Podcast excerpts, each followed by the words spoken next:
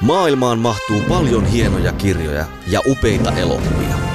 Mutta monestako hienosta kirjasta on onnistuttu tekemään upea elokuva? Kirja versus leffa esittelee joka viikko teoksen, jonka leffaversio vetää vertoja alkuperäisteokselle. Yle Puhe. Kirja versus leffa. Toimittajana Jarmo Laitaneva.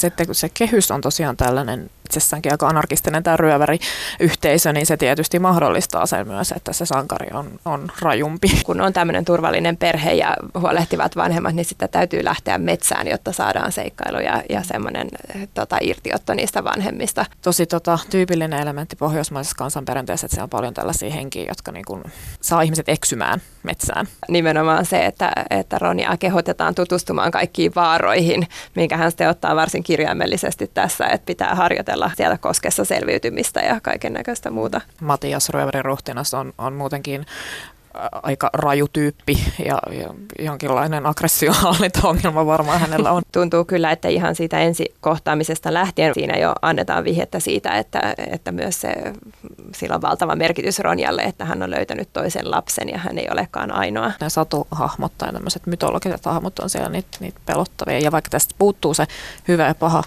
vastakkainasettelu tästä kirjasta, mutta siellä on kuitenkin, niitä ajattarien hahmossa on ehkä eniten sitä sellaista pah- pahuutta. Siitä on paljon kirjoitettu, että onko kyse ystävyydestä vai rakkaudesta ja että miten sen voi lukea sekä ystävyytenä että rakkautena. Se on mun mielestä aika mielenkiintoinen ja, ja, ja tota, epäsovinnainen ratkaisu tässä kirjassa, että sit niitä ei, niistä ei yritetä tehdä niistä ryöväreistä ja sitten semmoisia lopulta hyvän tekijöitä, tämmöisiä mm. Robin Hood-tyyppisiä hahmoja.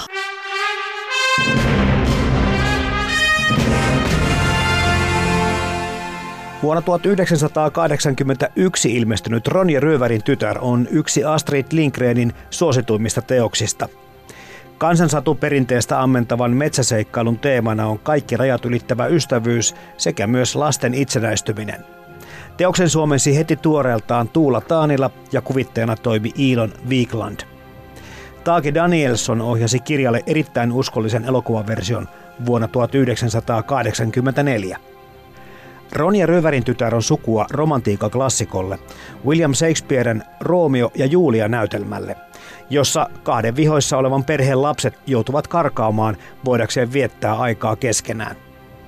Kanssani teoksista keskustelevat Lastenkirjainstituutin toiminnanjohtaja Kaisa Laaksonen sekä Suomen elokuvatutkimuksen seuran puheenjohtaja ja koulukinon tuottaja Marjo Kovanen. Tämä on Kirja VS Leffa, ohjelmat tarinoiden ystäville.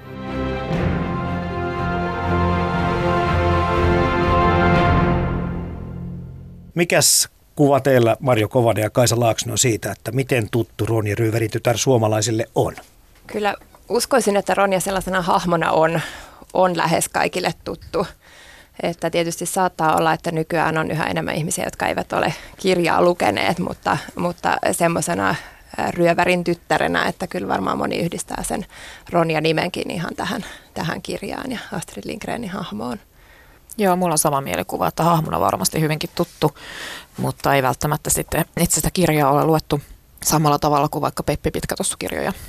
Joo, se voi olla ja äh, Ronja on ehkä siinä, ei ole niin selkeä semmoinen, että onko se ihan pienten lasten kirja vai onko se kouluikäisten kirja, että mille, mille yleisölle se Ronja oikeastaan on tarkoitettu, niin siinä ehkä jää sitten miettimään, että lukeeko, lukeeko silloin, kun lapselle luetaan ääneen vai sitten päätyykö sitten siihen, että lapsi lukisi sen itse, että se toimii molemmin, molempina, mutta ei välttämättä sitten saattaa jäädä myös lukematta tämän mm. takia, että Peppiin on tavallaan helpompi tarttua silloin, kun lapsi on aika pieni ja lukea sitä ääneen. Joo, se voi olla vähän tällainen väliinputoaja just sen takia. Ja, ja se on tietysti, kun se on saturomaani ja pidempi kirja kuin Pepit, niin siinä tosiaan tulee toi väliinputoaja rooli helpommin. Mutta kirjanahan se on tuommoinen, mm. voisi sanoa aika perinteinen seikkailukirja, kun miettii näitä elementtejä. Vanha linna ja sitten kaikenlaisia ihmeellisiä otuksia ja sitten siellä metsässä seikkaillaan ja on luola ja kaikkea tämmöistä. Kyllä mulla niin kuin omassa mielessä menee ihan tuonne jo Huckleberry Finnin saakka, kun mennään Mark Twainin tuotantoon poikakirjoihin, niin vähän niin kuin vastaavaa tehty, mutta tyttösankarilla. Kyllä, ja yhtä lailla jos ajattelee, että miten suosittu vaikka Taru Sormusten herrasta on, niin voisihan toimia semmoisena esikirjana, että, että lapsilla lukisi ensin se ja sitten vasta hyppäisi sinne todelliseen fantasiamaailmaan. Tässä on kuitenkin paljon semmoisia satuja, fantasia-elementtejä, just näitä erilaisia otuksia ja sitten toisaalta tämmöinen hyvin vahva tarina. No siinä on justiin toi, mitä sanoit noista fantasia-elementeistä, niin sehän on tosiaan siis saturomaani, jossa on tosi vahvoja fantasiaelementtejä ja näitä seikkailullisia elementtejä ja, ja se tyttösankari, mikä on ainakin silloin 80-luvulla ollut aika iso juttu, ainakin itselleni lapsena. Ja sen lisäksi äh, niin kuin fantasia kirjallisuudet tyypillisesti se on myös ihan tällaisia puhtaasti myös kauhuelementtejä ja, ja, ja siinä on jopa vähän sellaista jännitystä ja pelkoa sopivasti Kyllä, ja se on jännä, että siinä on myös tavallaan tämä turvallinen koti, mistä lähdetään, ja se perhe ja se ryöväriyhteisö hyvin vahvasti kuvattuna. Ja sitten, sitten tavallaan sen vastapainona tämä metsä, joka on samaan aikaan ihana ja pelottava.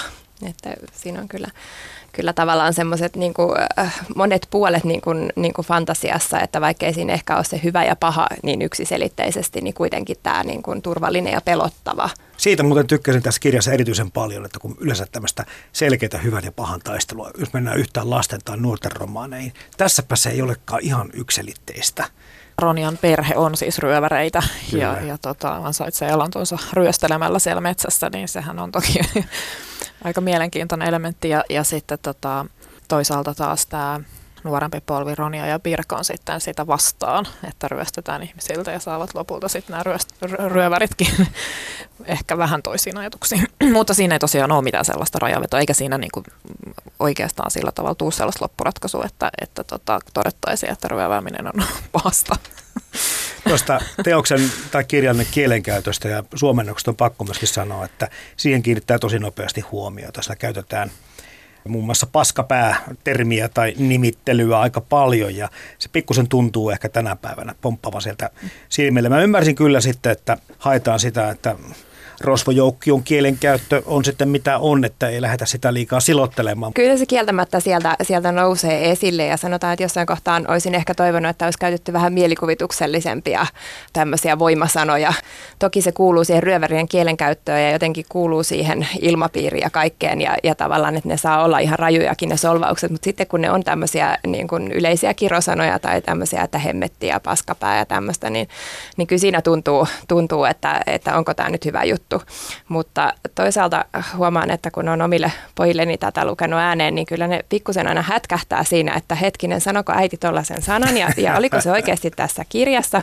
Mutta yllättäen ne ei sit sieltä ole tarttunut sillä lailla, että mä myös uskon siihen, että kaikenlaisia sanoja voi käyttää, jos se jos se tavallaan on perusteltua ja tavallaan se asiayhteys on sellainen, että nämä on nyt ryöväreitä ja nämä puhuu nyt tällä tavalla. Joo, ja se kielenkäyttö tosiaan sopii siihen ryöväreiden tyyli ihan muutenkin aika raju, ei siis ei, eikä pelkästään yksittäiset sanat, vaan muutenkin se tyyli, esimerkiksi tämä tota, Matias Röverin ruhtinas on, on muutenkin aika raju tyyppi ja, ja jonkinlainen aggressiohallintaongelma varmaan hänellä on, että se tavallaan tietysti sopii siihen yleiseen olemukseen sitten tämä kielenkäyttö, mutta joo on samaa mieltä, että aika yksitoikkostahan se välillä on. Mm. Titta här, den är torr nu vitmåsan. Kan du lugnt skära dig igen? Ihan alussa jo puhuttiinkin siitä, että onko tämä kovin pienille lapsille suunnattu, koska toi seikkailu mun mielestä kutsuu semmoisia jopa alle kouluikäisiä. Se kiinnostaa, mitä tuossa kirjassa tapahtuu tapahtumina. Eiköhän nämä pääosa esittää, että oliko nämä 11 vai Joo, 11-vuotiaita. Eli aika, aika pieniä varhaisteineja, jos pyritään määrittelemään, niin minkä ikäiset tämä voisi olla? Kyllä mä ajattelisin, että ääneen luettuna alle kouluikäiselle 5-6-vuotiaalle voisi mennä, riippuen tietysti vähän lapsesta ja minkälaista kirjallisuutta on luettu. Mutta et sanotaan, että jos nykyään monet lukee Harry Pottereita 6-vuotiaille, niin miksei sitten Ronjaakin. Että etenkin siinä, kun yhdessä luetaan ääneen ja siitä mm. voi vähän keskustella. Ja tämmöisenä seikkailutarinana siinähän ei kuitenkaan, että se on vähän jännittävä, mutta ehkä, ehkä sopivalla tavalla Uh, mutta sitten ajattelen, että kyllä tämä ihan, ihan toimii sinne, sanon ainakin siihen 11-vuotiaaksi asti ja mm, alakouluikäisille, että itse luettuna, luettuna niin ihan, ihan ajattelisin, että, että jopa semmoiset vitosluokkalaisetkin vois vielä, vielä Ronjasta nauttia ihan mainiosti. Ja monesti lapset ajattelee, että jos päähenkilö on itseään nuorempi, niin sitten ei enää, enää toimi se kirja. Niin tota, sitä ajatellen nyt 11-vuotiaalle vielä, vielä hyvin toimisi Ronja. Mm. Tämä ilmestyi 1981, tämä kirja, ja leffa sitten 1984. Mahtoiko sitten tuohon aikaan tehdä minkälaisen vaikutuksen? No se ainakin, että teos on heti suomennettu silloin 81, kyllä. kun se on ilmestynyt Ruotsissa ja Asteri Lindgren on kyllä siinä vaiheessa, hän on ollut jo yli 70 kirjailija ja on ollut hyvin tunnettu ja erittäin suosittu ja, ja tavallaan tämä Ronja ei käsittääkseni herättänyt mitään sellaista kuohua, niin kuin esimerkiksi Veljeni leijonamieli aikanaan, että, että tämä on ehkä kuitenkin semmoinen turvallinen tämmöinen satuteema verrattuna sitten näihin, näihin Veljeni leijonamieleen. Hän on liitetty tätä itsemurha mm-hmm.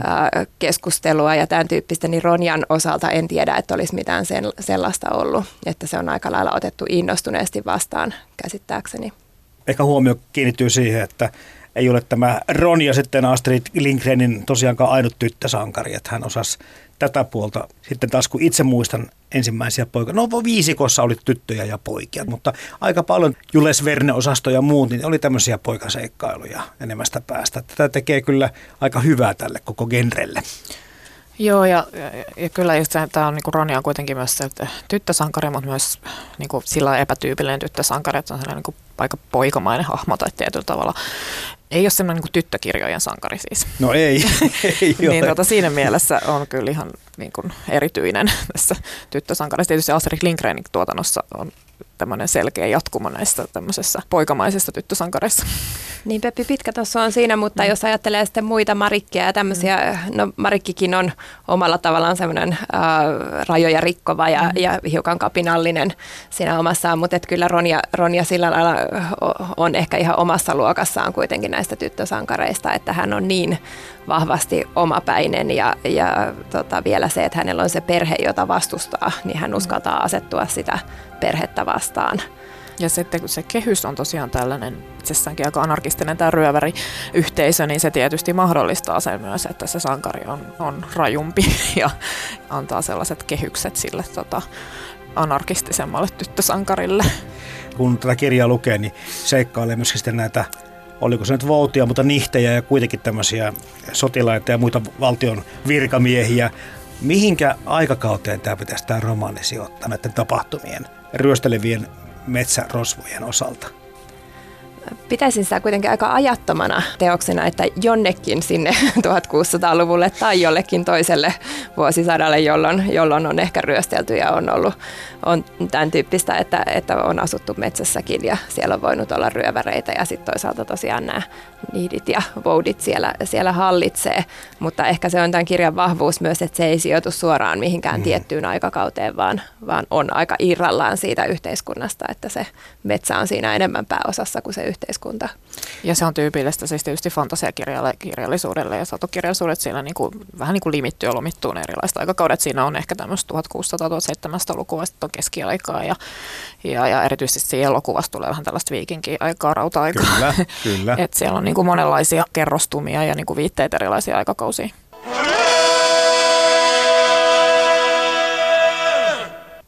Niin, kirja suomennettiin tuoreeltaan, eikä mennyt pitkään leffasta, kun Taake Daniels on se 1984 tuon ohjasi. Ja mennään seuraavaksi puhumaan elokuvasta, niin se on onnistunut erittäin hyvin tiettyjä asioita välittämään sitä kirjasta siihen elokuvaan.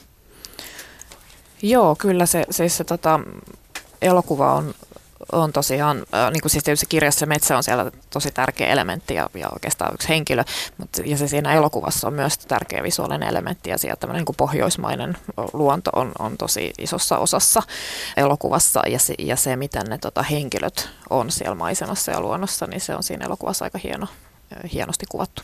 Ja tuntuu, että siinä on kyllä niin kuin elokuvassa tavoitettu se, että minkälainen se tunnelma on kirjassa ja minkälainen se metsä kyllä. on. Et sen takia se elokuvakin tuntuu erittäin uskolliselta tälle kirjalle, koska se metsä tavallaan vastaa sitä mielikuvaa, joka tuossa kirjasta syntyy. Ja tota, kyllä sitä katsoessa tässä uudelleen tuli pohdittua, että missä ihmeessä tämä on kuvattu. Ja, ja katsoinkin, että niin kuin todella monta kuvauspaikkaa eri puolilla Ruotsia, että yhdestä paikkaa oli koski ja toisesta linnanrauniot. Ja sitten oli taas valkopuokko metsä oli kuvattu jossain ihan muualla, että on todella nähty vaivaa ja käytetty, käytetty myös rahaa siihen, että sopivat kuvauspaikat on sieltä löytynyt. Puhuttiin noista aikaisemmin, että ihan niin kuin kauhuelokuvan, jännityselokuvan niin kuin elementtejä. Ja tässä se usva, mikä tai sumu sinne hiipii sinne metsään, niin se on myös tavoitettu aivan loistavasti niiden kaikkien muiden metsän olentojen uhka sen sumun noustessa. Niin siinä on kyllä semmoisia jännityselementtejä tuossa, jotka ihan ehkä varmaan pienempiä katsojia saattaa jo vähän pelottaakin. Joo, siinä on aika hyvin tavoitettu se kirjan näiden, näiden tota, hämärän olentojen tunnelma ja luonne tietyllä tavalla, vaikka se, ne efektit ehkä onkin vanhentuneita jollain tavalla, mutta yllättävän hyvin on kestänyt aika. Ja sitten siinä on just nimenomaan nämä usva ja sellaiset visuaaliset elementit, joilla on luotu sitä tunnelmaa, my- mystistä tunnelmaa ja vähän tästä kauhuelokuvaista tunnelmaa, ja toimii aika hyvin.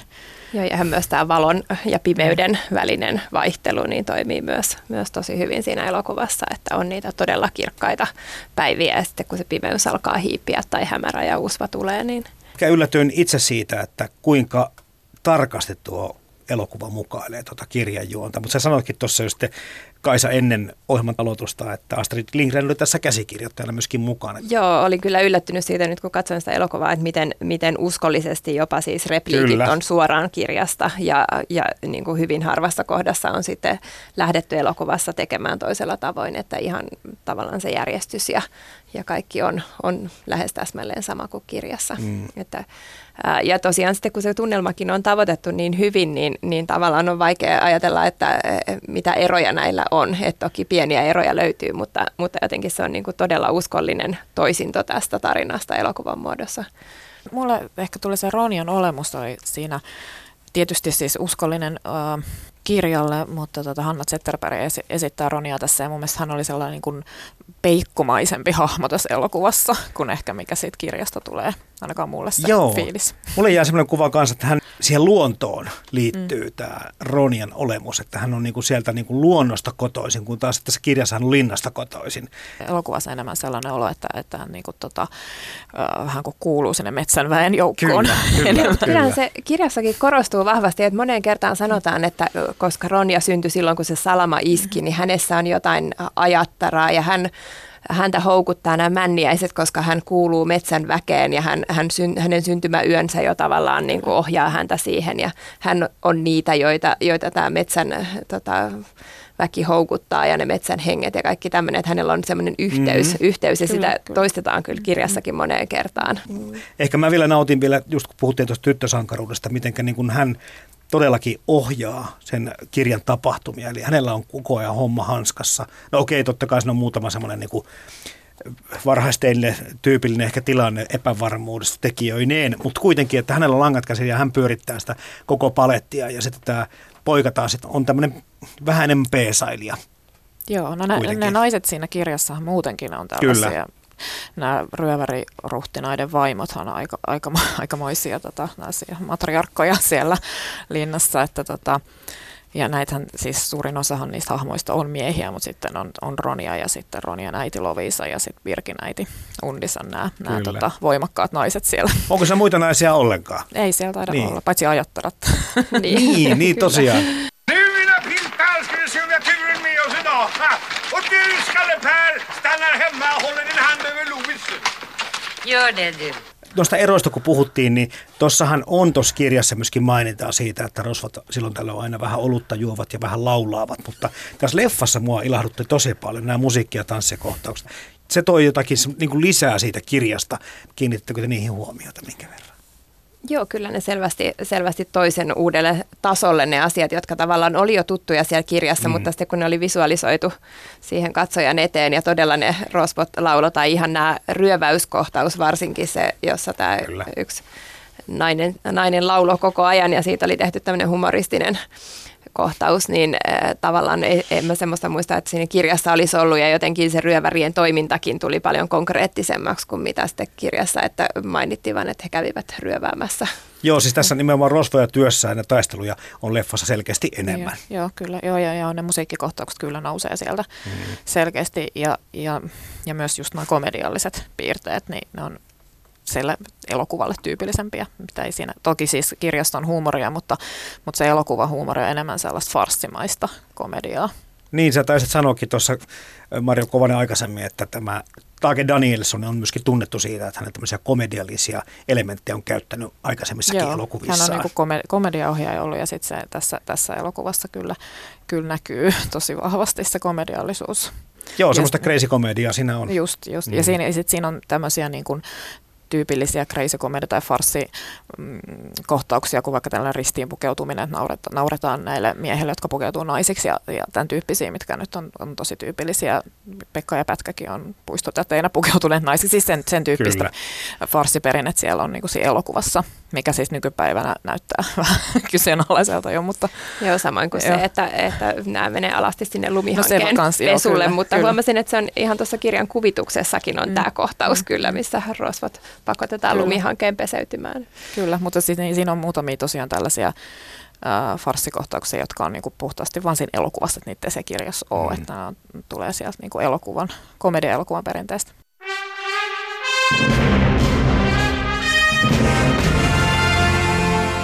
Yle Puheen sivulla voit äänestää, kumpi teos on enemmän mieleesi. Käsittelyssä oleva kirja vai siitä tehty leffa. Ja mieluusti perustelujen kerran.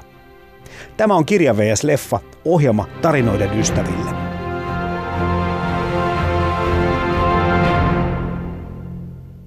Te kuulijat saatte aina kertoa mielipiteenne siitä, kumpiko teitä puhuttelee enemmän kirja vai elokuva. Ja tällä hetkellä täällä on muutamia kommentteja, luetaan niitäkin, mutta 71 prossaa on kirjan kannalla, 29 leffan kannalla. Yllättääkö yhtään prosentit? No ei varsinaisesti sinänsä yllätä, että kyllähän kirja monesti on, on sit monelle se rakkaampi versio. Mm. Kyllä, ja tämä ei ehkä elokuvana ole saavuttanut ihan sellaista asemaa kuin, kuin kirjana kuitenkaan tämä Ronja. Että, että tota, ja tietysti kun elokuva on aika uskollinen kirjalle, niin mm. sitten on ehkä vaikea erotella, että mikä olisi sitten erityisesti sen elokuvan ansiota. Joo, se elokuva ei ole mistään niin hirveän suuren klassikon asemassa, vaikka toki hieno elokuva onkin. Saman on huomannut kommentoijatkin täällä kirjoitella, että on näin elokuvan, niin kyllä se seuraa kirjan tarinaa niin hyvin, mutta totta kai nämä mielikuvat sitten, jos on kirjan lukenut, niin ovat se vahvempia kirjan puolelta. Ja moni muukin kirjoittaa ihan samaa asiaa, että kirja on pakko valita sen takia, että se on ensin luettu. Ja, mutta kovin paljon ihmiset ovat samaa mieltä siitä, että ovat kyllä tosi samanlaisia. Kertovat samaa tarinaa ja tunnelmaa.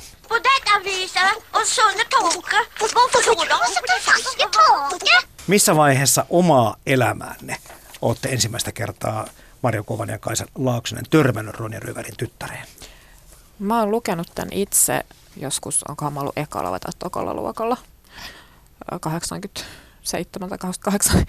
Ja muistan, että mä oon lainannut tämän, tämän kirjastoautosta ilmeisestikin kansikuvan perusteella. Mä muistelen, että se oli jotenkin kiehtova tai kansikuva, että mä en tiennyt kirjasta sinänsä yhtään mitään, mutta itse olen lukenut sen silloin aika kerran ja sen jälkeen ala-asteikäisenä luin monta kertaa. Kirjan kanssa Kirjan. tuo mieleen, mieleen tämä painossakin tälleen vähän niin kuin Peter Panin mm. vastineen. Niin, kyllä, kyllä, mm. joo. joo. Ja siinä on tosiaan tuollaista tota, fantasiamaista tunnelmaa kyllä. myös tuossa kirjan kannessa. No vaikutuitko?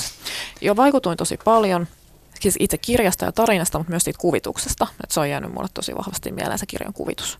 Ja tosiaan luin sen usein, useaseen kertaan vielä sen jälkeen. Siinä oli tietysti se, se tota, aika epätyypillinen päähenkilötyttöhahmo, mikä myös kiehtoi varmasti paljon. Ja myöskin nämä tällaiset ää, satuelementit ja ne metsän olennot, mitkä oli tosi kiehtovia.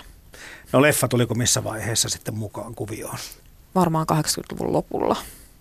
Ja siis toki sen jälkeen, kun oli lukenut kirjan monta kertaa. Ja, ja tota se aina niin kuin tietysti leffa ei tietenkään vastaa samalla tavalla niitä mielikuvia tuosta kirjasta, mutta, mutta tuossa niin kuin puhuttiinkin, niin se on niin uskollinen sille kirjalle se kyllä. elokuva, että, että muistan, että mä pidin siitä tosi paljon kyllä.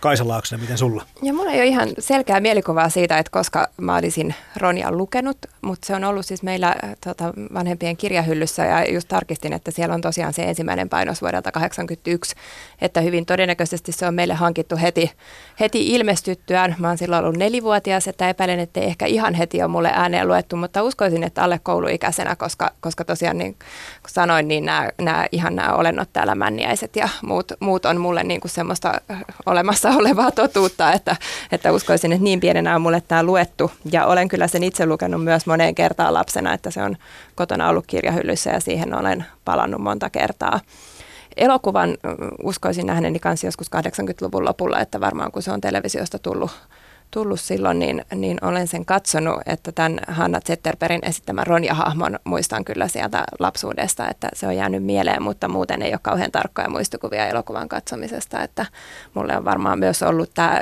kirjan maailma niin tuttu, että se elokuva ei ole sitten ihan niin paljon siihen vaikuttanut siihen kokemukseen, mm. jäänyt niin pysyvästi mieleen. Mitä sanoisit elokuvasta sen verran vielä, että tota, se oli niin kuin vähän siinä oli samaa tyyliä kuin näissä 80-luvun tällaiset satu- ja fantasia-elokuvissa oli Willow ja tämän tyyppisiä Kyllä. elokuvia, niin, tota, niin mä muistan, että, että mä oon tykännyt myös niistä, niin, niin, niin se meni vähän niin kuin sen samaan kategoriaan silloin. Vaikka. No minkä verran taas sitten työssänne törmäätte tähän teokseen ja, ja tätä voitte niin kuin ikään kuin ylläpitää tätä ajankohtaisena. Sä työskentelet lastenkirjainstituutissa Kaisa Laaksonen ja sitten koulukinossa Marjo Kovanen. Miten Ronja Ryöverin tytär liittyy työhönne? No kyllähän Astrid Lindgren on yksi semmoinen merkittävimmistä lastenkirjailijoista jota on siis tutkittu hirvittävän paljon, etenkin Ruotsissa, että, että kun tutkaili minkälaista lastenkirjainstituutin kirjaston hyllyssä, miten paljon tutkimusta Astrid Lindgrenin kirjoista on, niin ei kyllä löydy asiaa, jota ei sieltä olisi, olisi tutkittu. että sillä lailla tietysti tulee, tulee esille, ja tota, näistähän on tehty monista Lindgrenin kirjoista nyt uusia suomennoksia ihan, ihan viime vuosina. Ronjasta ei ole, että siitä on ilmestynyt 2015 tarkistettu suomennos, mutta on kuitenkin sitten sen verran uudemmasta päästä Lindgrenin kirjoja, että kun on 81 suomennettu, niin ei ole vielä, vielä sillä lailla se kieli vanhentunut, että sitä ei ole kokonaan suomennettu nyt uudestaan. Mutta että äh, kyllä, kyllä Lindgren on niin kuin jatkuvasti esillä ja etenkin heti, jos on ruotsalaisten kollegoiden kanssa tekemisissä, niin, niin sitä kautta, että, että kyllä Lindgren on Ruotsissa semmoinen. Hän on ollut niin monipuolinen kirjailija ja, ja monella tavalla myös ottanut kantaa yhteiskunnallisessa keskustelussa ja myös toiminut kustannustoimittajana, että hän on vaikuttanut siihen kaikkeen lasten ja nuorten kirjallisuuteen. Ja kyllähän sitä sanotaan, että aika monta sukupolvea Suomessakin on tämän ruotsalaisen lastenkirjallisuuden kanssa kasvanut että, että ei kyllä mun työssä voi sitä ohittaa, enkä usko, että näin sillä lailla vanhenen, niin kuin todettiin, että Ronja on aika ajaton hahmo ja tämä tarina on ajaton, niin siinä ei ole sitä vaaraa, että, että se olisi kiinnittynyt vaan jonnekin 80-luvulle, vaan se, se on ajankohtainen yhä uusille sukupolville. Tosiaan koulukinossa töissä elokuvan parissa ja, ja erityisesti just lasten elokuvan, mutta, mutta enemmän sen uudemman lasten elokuvan. Toronia leffa nyt on jo sit sen verran vanha, että siihen ei sillä tavalla niin kuin, uh, törmää työn kautta, mutta toki Astrid Lindgrenin kirjoista tehdään filmatisointeja ja se on niin kuin samalla tavalla niin kuin lasten kirjallisuudesta, niin lasten elokuvan parissa on, on ajankohtainen oikeastaan koko ajan. Ja tota, nythän tuli tota, viime vuonna tämä Nuori Astrid elämänkerta-elokuva, joka, johon myös niin kuin, työn kautta sitten perehdyin, niin, tota, niin Astrid Lindgren niin hahmona ja, ja hänen luomansa hahmot on kyllä läsnä lasten elokuvassa. Vertautuuko toi, onko Astrid Lindgren siellä vähän niin kuin sama kuin Tuve Jansson meillä Suomessa? Kyllä, kyllä uskoisin, niin. että... että yhtä tärkeä, on, merkittävä. on, kyllä. Ja toki ruotsalaiset pitää Tuve Janssonia myös heidän niin, no, omaisuutenaan, että he ajattelevat, että nämä molemmat kirjailijat on, on, on sieltä. Wow. Wow.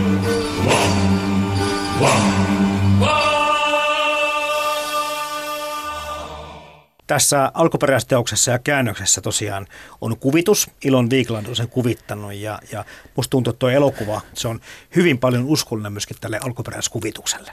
Kyllä on, joo, kyllä on muuten, mutta siis just toi, toi Ronin hahmo on sellainen, mikä no joo. se ehkä just tulee myös siitä kuvituksesta, että se hahmo on niinku erilainen siinä elokuvassa, että sen takia se, se mie, on niinku se mielikuva erilainen siitä Ronin hahmosta, mutta muutenhan ne, ne tota, nämä metsän väki esimerkiksi on kyllä. aika paljon samannäköistä, mitä se rosvojoukko. Ja rosvojoukko. Kyllä, kyllä. kyllä. Joo, ja maisematkin. Joo, kyllä. Mm. Selvä asia, että kun koko kirja ei mahdu toiminnallisesti mukaan, niin toi, kiinnitin huomiota, että tuossa kirjassa se luolassa vietetty aika päähenkilöillä oli paljon pitempi, että leffassa se taas ikään kuin vähän niin kuin se mennään ja kohta ollaan jo pois sit sieltä, että siihen tulee saman tien sitten jo äitiä ja vähän tuota, muita anelemaan niin kuin paluuta takaisin ja, ja se jotenkin jää. Ja tuossa kirjassa minusta taas se kohta oli kaikkein niin kuin kiinnostavinta ja kiehtovinta ja voisin kuvitella ainakin lasten mielikuvitusta kiihottavinta aikaa, että siellä asutaan luolassa. Tuossa leffassa se jää kovin lyhyeksi. Joo, se on ihan totta. Se on siinä kirjasto se pitkä jakso ja, tota, ja todellakin se on se, että et he elää vapaana siellä, Kyllä. nämä lapset siellä metsässä. E, ja, tota, ja sitä kuvataan pitkään näitä villihevosten kesyttämistä ja vaaroja, mitä he kohtaa. Elokuvassa se tosiaan ohitetaan. Ja tästähän on tosiaan tästä kirja, kirjasta tehty tämä uh, suht uusi japanilainen animesarja, joka on 26-osainen, niin mä en ole sitä kokonaan nähnyt, mutta voisin kuvitella, että siinä, siinä tämä luolaseikkailu saattaa olla pidempi, että siinä on pystytty keskittymään, on ollut enemmän aikaa. Mm.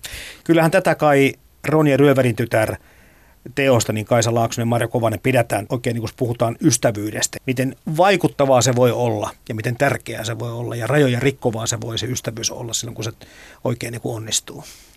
Kyllähän tämä koko tarina perustuu siihen, että kun Ronja ystävystyy Birkin kanssa ja mitä, mitä siitä seuraa, että, että tavallaan jos vaan kuvattaisiin sitä Ronjan seikkailua siellä metsässä, niin mikä sen vaikutus oli ilman sitä, että hän tutustuu Birkiin ja todennäköisesti jo ensimmäisen vaaran kohdatessa kävisi Ronjalle huonosti, että, että sehän perustuu siihen ensin, että he moneen kertaan pelastavat toisensa, Kyllä. toisensa sieltä.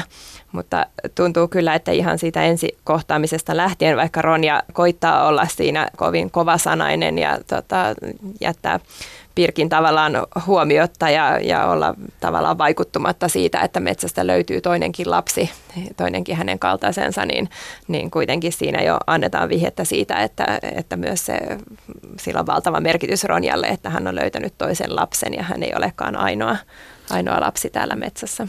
Joo, ja sitten siinä on tietysti tämä, että he myös niin kuin uhmaa niitä omia perheitään sillä, että, että he on, tota, kuuluvat kilpaileviin ryöväriperheisiin. Ja tässä on tietysti se Romeo ja Juliamainen asetelma, että joutuvat ylittämään näitä rajoja ää, ja perheiden välisiä kiistoja ja joutuvat uhmaamaan näitä ryöväriruhtinaita. Moni ehkä ei välttämättä aina muistakaan, että Romeo ja Juliakin on varhaisteinen ja se mm-hmm. kertomus on lähestulkoon lapsista tehty. Ja tässä on niin kuin sillä tavalla, että ikäluokkakin aika paljon natsaa tässä Ronja Ryöverin tyttäressä niin kuin tähän hommaan. Että toi ei ole kovinkaan kaukana toi Romeo ja Julian kehystarina kyllä tästä tarinasta.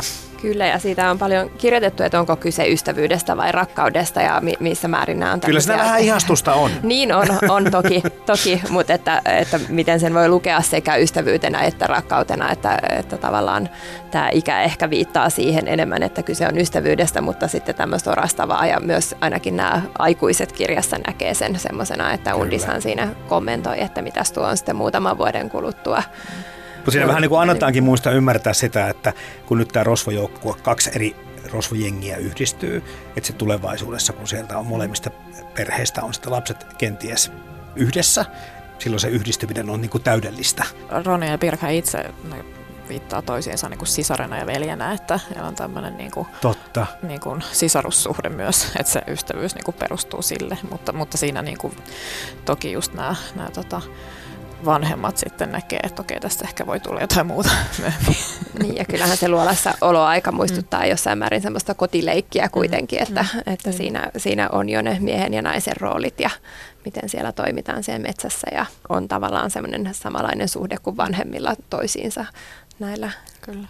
Mutta se, mikä siinä on tosi hienoa, että ne tosiaan pelastaa toinen toistaan vähän, että siinä ei ole siis tällaista, että, että jompikumpi olisi jollain tavalla niin kuin vahvempi tai etevämpi, vaan että ne on aika tasavertaisessa suhteessa koko ajan. Niin, siinä annetaan ymmärtää, että ihmiset tarvitsevat toisiaan. Mm. Se tulee hyvin kaunilla mm. tavalla tässä esille, että kukaan ei ole niin kuin yksin se, joka pystyy kaikki hoitamaan vaan. Mm, Sitten tähän ehkä ikäänkin liittyen tämä, että tämmöinen karkaaminen kotoa jotenkin tämmöinen teema, en tiedä tuota, tekeekö, to, toteuttaako haaveensa, mutta tämmöistä niin kuin ajatusta käy. Että, ja monihan karkaa ainakin lyhyeksi matkaksi jonnekin leikkipuistoon tai muuta vähän uhmaamaan. Ja sitten samaan aikaan tässä, kun miettii minkä ikäisiä Ronja ja Birk on, niin tota, tämmöistä varhaisteinin irtiottoa vanhempiinsa niin tässä samassa hommassa, kun metsään muutetaan luolaan, niin tämä, nämä teemat tulee myös niin aika, aika hienosti mukaan. Joo, ja se on tosi selkeä se irtiotto, että, Kyllä. Tota, että että et todellakin lähdetään pois sieltä kotoa, karataan omaan maailmaan. Ja, ja siinä on se, mikä on tosi monessa lasten kirjassa ja elokuvassa tyypillistä, niin on se karkaamisen, tai siis se, että ollaan erillään siitä, siitä tota vanhempien ja aikuisten maailmasta, niin se on tosi tyypillistä. Ja kyllähän semmoinen lastenkirjan perusta on se, että lapsi on orpo tai hänellä ei ole niitä vanhempia. Että silloin kun on tämmöinen turvallinen perhe ja huolehtivat vanhemmat, niin sitä täytyy lähteä metsään, jotta saadaan seikkailu ja, ja semmoinen tota, irtiotto niistä vanhemmista sitten sitä kautta tehtyä. Kyllä ja lasten elokuvissa on ihan sama, että sitä seikkailua ei syntyisi, jos ne aikuiset pyörisivät koko ajan siinä. Ronja! Ronja! Se, mikä ehkä tässä kiinnittää vielä huomioon on se, että tässä niin kuin nämä vanhemmat osin tietävät ainakin, että missä lapset ovat. Mutta nykyvanhempi, jos menettää pariksi tunniksi yhteytensä, yhteyden lapsensa, niin sinähän soitellaan jo hätänumeroon, mutta täällä kun nämä on kaksi kumminkin veseliä koko kesän, varmaan puoli vuotta luolassa. Että se myöskin tämä jännällä tavalla kuvattu sitten, miten nämä vanhemmat niin luottaa lapsiinsa. Joo, ja ihan se, että todetaan jossain kohtaa, että nyt Ronja on sen ikäinen, että kyllä hänen nyt täytyisi sinne metsään jo lähteä. 11 ja, niin, ja ehkä siinä jo odottaa, että, että äiti Lovisa sitten sanoisi, että ei, ei nyt vielä, mutta hän sanoi, että no hyvä, kun sinäkin huomasit, kyllä. Matias. Äiti että nyt on aikaisemmin lähteä. niin, kyllä, että tajusit itsekin, että nyt on tytön aika tutustua. Ja nimenomaan se, että, että Ronja kehotetaan tutustumaan kaikkiin vaaroihin, minkä hän sitten ottaa varsin kirjaimellisesti tässä, että, että pitää harjoitella, harjoitella harjoitella siellä koskessa selviytymistä ja kaiken näköistä muuta, muuta vaarallista, jotta sitten ja tuota, selättäisi ne vaarat. Niin, ja oppii olemaan siellä ilman, että pelkää. Että sitä korostetaan, että siellä ei saa pelätä Totta. siellä metsässä. Kyllä, kyllä. niin. Ja hienolla tavalla on rakennettu myöskin sitten se, että kuinka Ronja ja Birk tulee sitten näistä eri ryöväriporukoista ja ovat niin kuin sillä tavalla lapsia, että heille on muodostunut täysin vanhempiensa näkökannat ja he niin kuin pitävät sit siitä alusta kiinni ja sitten pikkuhiljaa, kun he alkavat tutustua ja toimimaan yhdessä, ne huomaavat, että hetkinen, että onko nyt niin, että mun vanhemmat ei välttämättä olekaan tässä asiassa oikeassa ja alkaa muodostua omat mielipiteet. Se on musta niin tosi hienolla tavalla kuvattu tässä, tässä niin kuin romaanin edetessä. Kyllä, ja etenkin se, kun Ronjalle valkenee, mistä, mistä nämä ryövärit saavat kaiken sen tavaran ja ruoan, mitä Kyllä. heille tulee, että, että todellakin hän on vaan ajatellut, että sitä jostakin tulee, ja sitten hän ymmärtää, että hänen isänsä on ottanut toisten omaa, ja Matiaksellekin se on erittäin vaikea paikka sitten, sitten kertoa tyttärelle, että mistä ne tavarat tulee, että hän todellakin on ryöväri, vaikka hän normaalisti on ihan ylpeä siitä, että on ryöväriruhtinas olevinaan niin vihataan sitä toista roistojoukkoa sit siinä, ja joka on vielä saman linnan ahtautuu tässä heti alussa sekä elokuvassa että kirjassa, niin tota, se ikään kuin se viha on aika perusteetonta.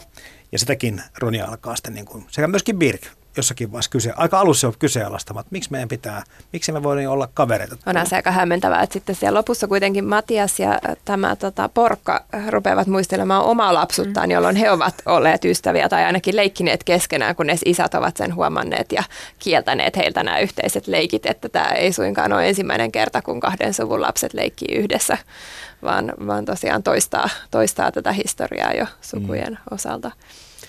Ja noista kohtauksista on pakko sanoa, että tota, musta oli makea kohtaus se, kun se Birkka otti sen puukkonsa.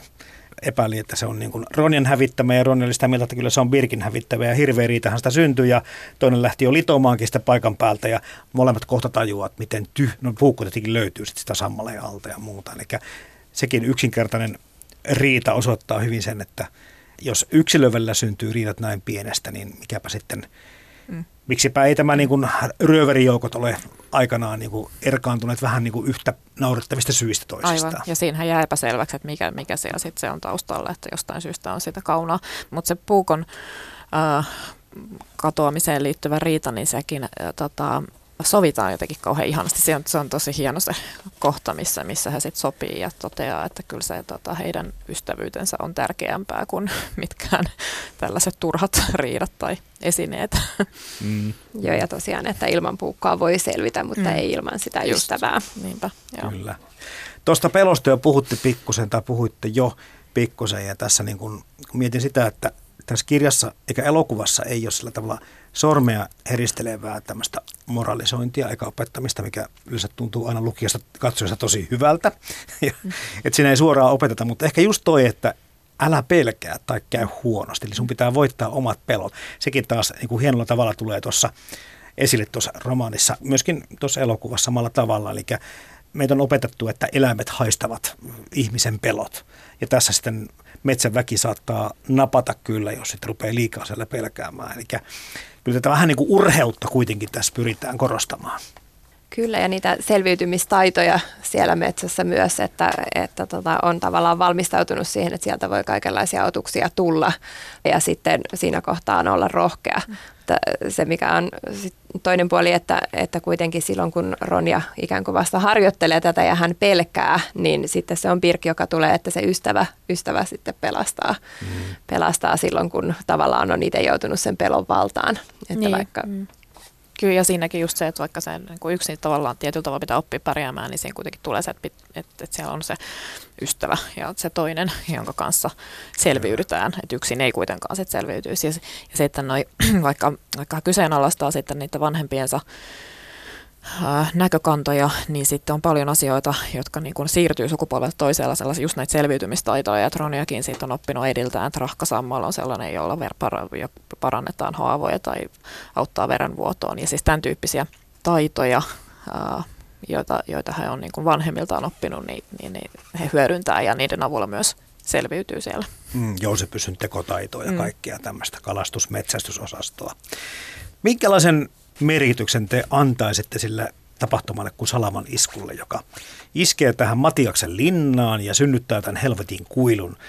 Ja, ja linna jakautuu kahtia ja sitten se tosiaan toiseen puoliskoon sitten linnasta tämä Borkan porukka muuttaa. Mutta mitä te ajattelette sitä Salaman iskusta, kun tämä alkaa? Mä ensin jopa niin kuin hätkähdin, että ei voi olla synkkä ja myrskyinen yö tämä alku. Mutta sitten kun se tulee Salama siihen, niin sitten se niin kuin alkoi kumminkin eri tavalla elää heti, mutta se oli aika niin kuin räväkkä aloitus. Kyllä, ja ehkä herättää sellaisia odotuksia, että tässä nyt jotenkin on kaksi vastakkaista puolta ja ehkä sitä hyvää ja pahaa kohtaa, jota ei sitten kuitenkaan tule, että, että siinä sitten se salaman isku ja linnan kahtia jakautuminen mahdollistaa sen, että, että toinen ryövärijoukko voi sinne, sinne tota, sijoittua ja tulee tämä kuilu, jonka eri puolilla ollaan, mistä tulee aika herkullinen asetelma mutta se ei kuitenkaan niin kuin merkitse näiden ryövärien kesken semmoista eh, uutta kahtia jakautumista tai ei. muuta, vaan, vaan pikemminkin sitten, eh, sitten tota, tuo sen asetelman lukijan ja katsojan silmien eteen, että on kaksi, kaksi ryöväriheimaa, jotka on vastakkain. Joo, ja siis sehän on toki tosi dramaattinen se alku, ja niin kuin tuossa aikaisemmin sanoin, niin, niin liittää sen Ronian kohtalon sinne metsän väkeen myös jollain tavalla, että siinä on myös tällainen ulottuvuus, ja, ja tosiaan se kahtiajako ja, ja se, se, se kuiluhan on semmoinen tosi dramaattinen elementti siinä, sen yli loikitaan ja koetellaan rohkeutta myös sillä tavalla. Mm. Mulle tuli mieleen tämä ihan tämä lapsuuden loppu siitä, kun mietin, että se kuilu periaatteessa on niin kuin näin, näiden vaikka rosvo-porukoiden välissä ollut koko ajan. Mutta sitten se, että se yhtäkkiä tuohon romaanin alkuun pamahtaa, niin totta kai se täytyy liittyä tähän Ronian syntymään ja liittyykin. Sehän on aika merkittävää, että se ei ole vain Ronian syntymäyö, vaan myös Pirkin. Pirkin että totta. se Salaman isku niin. liittää heidät yhteen jo siitä, vaikka sitä ei siellä Matiaksen linnassa ihan heti tiedetä, että pitkäänhän Matias on siinä uskossa, että Porkalla ei jälkeläisiä ole. Ja, ja, porka, sitten... taas, ja he uskoo taas toisinpäin, mm. niin, ettei, kyllä. Taas, ettei taas Matiaksella ja, ja tota, Lovisella Kyllä, ja sitten samana yönä on kuitenkin molempiin ryövärisukuihin syntynyt se jälkeläinen, niin on siinä myös paljon symboliikkaa. Bra! Kasta hit kniven ska jag rensa laxen. Kniven? Den har vi ju själv! Jossakin vaiheessa hymähtelin sille, että kun Birk ja Ronja tosiaan luolaa muuttivat ja Birk halusi sitten, että ollaan nyt tässä vaan, kato, käydään vähän kalassa ja käydään uimassa ja seikkaillaan täällä. Ja pari kertaa Ronjasti kyseli, että miten kun tuo talvikin on sitten tulossa, että tähän ilo loppuu kesken. Niin että, että maalattiinko tässä vähän niin kuin semmoista kuvaa kuitenkin, että Pirk vähän tämmöistä miehistä huolettomuutta edustaa ja Ronjalla on taas sitten tämmöistä naisellisempaa huolenpitoa siitä, että hän miettii, että hetkinen, meillä on myöskin meillä on niin tulevaisuutta vähän pohdittava. Kyllä siinä, mun mielestä ainakin siinä elokuvassa korostui tämä, että siinä aika monta kertaa Ronja sanoi sen, että talvihan on tulossa niin, kohta ja, ja katso näitä merkkejä, että ehkä jopa enemmän kuin siinä kirjassa. Ja sehän on sinänsä jännittävää, että, että sitten siellä Matiakselinassa tämä borkaryöverit eivät ole pystyneet varautumaan talveen samalla tavalla kuin sitten nämä tota, Matiaksen linnanryövärit, että siellähän ollaan, niin kuin kärsitään nälkää ja, nälkää ja ollaan, ollaan todella, niin kuin, että Ronian, Ronian pienet tota, salakuljettamat ruoan palaset sitten pelastaa Pirkin. Sehän on siis edellinen talvi kuitenkin siellä ennen tätä kesää, jonka he viettää yhdessä. Kyllä, niin on Että ajattelisi, että Ronjalla on ainakin vahva kokemus siitä, mutta etenkin Birkillä, joka on ollut nälässä ja silti hän on niinku huoleton tämän, tämän suhteen ja nauttii vaan siitä kesästä. Joo, ja siis tuntuu, että se Pirkka on jotenkin siis huoleton joo, mutta myös se on vähän niin kuin järpäinen, kieltäytyy ajattelemasta sitä tulevaa. Kyllä. Että se jotenkin niin kuin kategorisesti kieltäytyy ajattelemasta, että talvi tulee. Ehkä hän ei näe mitään ratkaisuja tässä, mm. että Ronja kuitenkin vielä enemmän kaipaa kotiin ja häntä kaivataan kotona ja tullaan pyytämään takaisin kotiin ja tuodaan ruokaa. Ja taas sieltä Porkan puolelta mm. ei, ei tule minkäänlaista vastakaikua tälle, että, että Pirkkiä tultaisiin kyselemään kotiin. Niin ja se Ronjalla on niin kuin side kuitenkin koko aika sinne kotiin ja, ja siinä kuvataan, että hän näkee unta isästään ja tämän tyyppisiä mm. asioita. Mutta miksi? Minkä takia nimenomaan Roniaa tulee sekä yksi rosvojoukon jäsen että sitten äiti kyselemään sit, sitä takaisin sieltä luolalta, mutta ei Birkkiä, koska kuitenkin heistä annetaan ihan samalla tavalla huolehtivaisten ja rakastavien vanhempien kuva, eli nämä vertautuu kumminkin ihan niin kuin toisissa nämä kaksi rosvojoukkoa. Ehkä tässä on se, että tämä on kuitenkin tarina myös isästä ja tyttärestä, että Matias ja Ronja ja heidän suhteensa on tässä hyvin keskeisessä osassa. Ja pitkälti tämä juoni perustuu siihen, että Matias on kieltänyt tyttärensä tyttärensä ja sanoi, että hänelle ei ole enää lasta. Ja, ja tota, sen takia Ronja lähtee sinne metsään. Toki myös Pirkin takia, mutta ehkä jopa enemmän sen, sen takia, että, että isä ei enää häntä pidä omana lapsenaan. Ja se on Ronjalle todella suuri kysymys huomio kiinnittyy siihen, että kun lopussa sitten nämä rosvojoukot yhdistyy ja sitten pitää vähän niin kuin ottaa miehestä mittaa, kuka on sitten sen yhdistyneen rosvokoplan johtaja. No sen Matias sen painikisan kyllä voittaa tai tappelun, mutta sitten mulle ainakin tuli mieleen se, että, että miksi hän johtajaksi nousi, niin oli se inhimillisyys, minkä hän osoitti sit siellä luolassa käydessään. Että hän haluaa sen tyttärensä takaisin. Hän oli ikään kuin valmis tulemaan vähän niin kuin vastaan niissä asioissa, että hän osoitti suuruutensa tällä tavalla, ei niinkään Borka, joka ehkä sitten itsepäisemmin jätti tulematta luolalle kysymään, että tulisiko Birk takaisin. Kyllä, ja tosiaan se, että Matias loppujen lopuksi hyväksyi, että Birk voisi tulla Matiaksen linnaan talveksi, Niinpä. niin sehän, sehän oli se suurin, suurin myönnytys siinä, että, että tämä vasta äh, Rosvojoukon tuota, poika voisi myös tulla Ronjan mukana. Niin nämä aikuiset oikeastaan oppii lasten avulla sen periksi antamisen ja diplomatian neuvottelutaidot. Kun ne katsoo, miten lapset suoriutuu, niin sitten he pikkuhiljaa Joo, vähän niin kuin toimivat sitten sen mukaisesti siinä.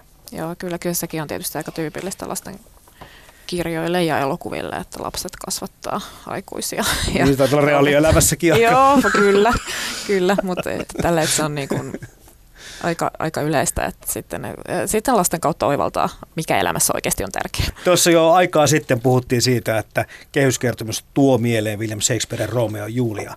Kyllä tässä viittauksia mun mielestä riittää tässä teoksessa aika paljonkin. Peppe Pitkä tuossakin tuli mainittua. Ronessa on hyvin paljon tuommoisia ominaisuuksia, mitä Peppikin pitää sisällään. Mutta sitten tämä ryöväri-isä, hän musiikki kertoo sitten, kun puolustuksekseen tyttärelle, joka kritisoi sitä, että hetkinen iskä, että eihän me voida tälleen toimeentuloa hankkia, että me varastetaan muilta, että niin, niin, minä annan köyhemmille. Mulle tuli mieleen hänen hahmonsa tämmöinen Robin Hoodin maalaisserkku, joka ei nyt ihan niin kuin penalin terävin kynä ole, mutta kuitenkin niin kuin tiettyä niin kuin hyvän tahtoisuutta sinä. Joo, se yrittää ainakin tälle selittää parhain päin, mutta, mutta siinähän sitten myös todetaan, että tämä köyhillä antaminen oli joku yksi jauhosäkki jollekin. Niin kerran. Jo, kerran, Joo, jo kymmenen vuotta sitten joku tämmöinen tällainen, eli se, sekin tota, oikeastaan on vaan sitten hänen omaa selittelyään, että se on mun mielestä aika mielenkiintoinen ja, ja, ja tota, epäsovinnainen ratkaisu tässä kirjassa, että sit niitä ei, niistä ei yritetä tehdä niistä ryöväreistä sitten lopulta hyvän tekijöitä, tämmöisiä mm. Robin Hood-tyyppisiä hahmoja, vaan he ovat oikeasti rosvoja. Rosvo, mikä rosvo? Kyllä, mutta sitten heillä on semmoinen tietty niin kuin Robin Hood ja hänen iloiset veikkonsa, että onhan nämä tämmöisiä hyvän tuulisia, iloisia mm. ryöväreitä ja, ja tavallaan semmoisia humoristisia, hyvän tahtoisia jollain lailla, vaikka he on ihan oikeita roistoja, kyllä, niin, kyllä. niin semmoinen tietty Robin Hood, Hoodin henki siinä on taustalla. Sitten nämä sumussa ilmestyvät oliko se tuossa kirjassa suomennettu maahiaiset, mutta tietysti maahiset tulee mieleen aika nopeasti, sen laulu ja sen vaikutukset, jotka kutsuvat sitten Ronia tai ketä tahansa tällä musiikillaan. Tulee tietysti mieleen Odysseuksen Sereenien laulu, joka sitten huumaa ja kutsuu sitten kauneudellaan merenkulkijoita. Joo, siinä oli toi, tämä tosiaan nämä ahiaiset sinne houkuttelee Maan alle. maan alle. Ää, ja, ja sitten sit toisaalta siinä, mikä toinen hahmo siinä, joka tuo mieleen seireenet, on siis nämä ajattarat taas ulkonäöltään muistuttaa seireeneitä, koska heillä on siis naisen pää eli ruumis. Eli tässä on vähän ehkä yhdistelty sitten tällaisia Kyllä. mytologisia hahmoja ja poimittu, poimittu tota erilaisia elementtejä toisaalta pohjoismaisesta kansanperinteestä ja toisaalta taas tällaisesta yleiseurooppalaisesta.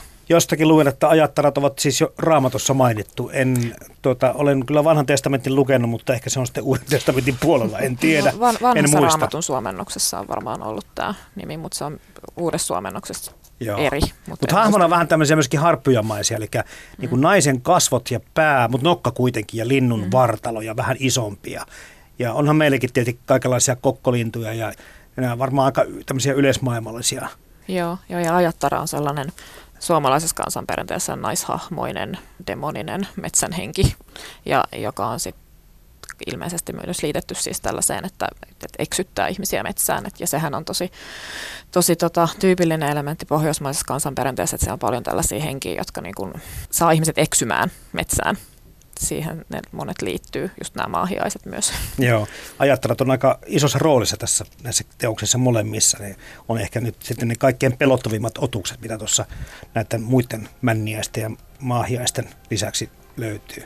Kyllä, se on varmaan se suurin uhka ja sitten se on jä- jännittävää, että ne on nimenomaan nämä ajattarat ja ehkä männiäiset, jotka on niitä pelottavia, ei niinkään esimerkiksi se karhu, joka, joka vie hevosen varsan, mm-hmm. että nämä eläimet ei, ei tässä täällä Ronjan metsässä ole, ole niin kuin ihmiselle uhka. Toki siinä mainitaan, että karhu olisi voinut käydä käsiksi myös Ronjaa, mutta, mutta se tavallaan ne lapset ei tunnu pelkäävän niitä metsän eläimiä, vaan nimenomaan näitä, näitä muita olentoja. Joo, se on totta. Just ne satuhahmot tai tämmöiset mytologiset hahmot on siellä niitä, niitä pelottavia. Ja vaikka tästä puuttuu se hyvä ja paha vastakkainasettelu tästä kirjasta, mutta siellä on kuitenkin, niitä ajattarien hahmossa on ehkä eniten sitä sellaista pahuutta, joka kuuluu siihen sadun maailmaan. Ja että he on niin kuin niitä yksiselitteisesti pahoja hahmoja, jotka on ää, jotka sekä tässä kirjassa että elokuvassa on aika semmoisia kauhu, kauhuhahmo-oloisia, koska he pyrkivät niin kuin repimään kappaleiksi ihmisiä ja mitä kaikkea siinä kuvataan. Joo, ja se on aika se, se tehokasta se toisto, mitä, mitä heidän niin kuin repliikkeihin on kirjoitettu siitä, että repikää ja raastakaa, repikää Joo. ja raastakaa. Joo. Eli ihmiset vaan pitäisi aina hoidella saman Joo. tien, kun ne näköpiiriin saadaan.